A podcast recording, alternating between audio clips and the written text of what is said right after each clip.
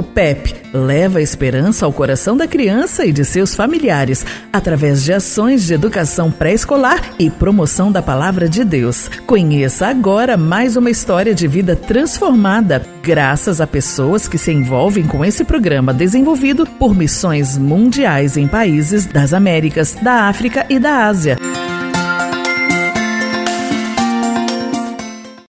Essa região do sul da Ásia tem geografia diversificada, incluindo desde os picos do Himalaia até a costa do Oceano Índico, com montanhas nevadas, desertos, florestas tropicais e praias. Possui uma fauna diversificada com grandes animais como tigres, leões, elefantes, leopardos, rinocerontes e ursos, mas também muitas serpentes, pássaros e macacos, dentre outros animais. Tem uma história de cinco milênios atrás, com a segunda maior população mundial.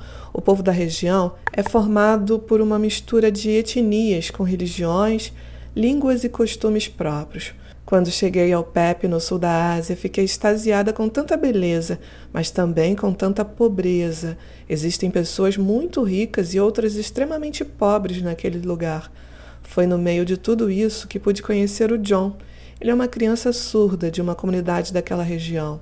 John não brincava com outras crianças e nunca se separava da sua mãe porque tinha medo de se relacionar com outras crianças por conta da surdez. Inicialmente, a mãe do John ficou com receio de trazê-lo para ser matriculado no PEP, mas depois de conversar com as missionárias educadoras, ela sentiu confiança e trouxe John até o projeto. No primeiro dia, ele chorou muito quando a mãe o deixou ali no PEP, mas logo a missionária educadora começou a brincar com ele e então o menino se acalmou. Naquele dia, o John interagiu com outras crianças pela primeira vez e elas, por sua vez, o receberam muito bem. O pequeno menino aprendeu a lavar as mãos e a escovar os dentes.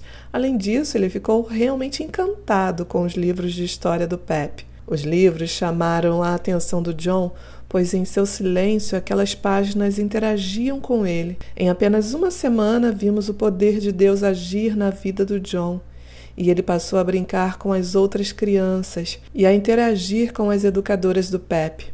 Uma criança que não desgrudava da mãe por medo do mundo, agora se aventura no mundo do relacionamento, desenvolvendo amizade e companheirismo com outras pessoas ao seu redor. O PEP tem sido um canal de inovação e adequação em muitas áreas, como, por exemplo, na inclusão e na celebração da diversidade. A Bíblia diz que somos todos iguais perante Deus, criados à imagem e semelhança dele. Por isso é preciso mostrar ao mundo que somos todos iguais perante o nosso Deus.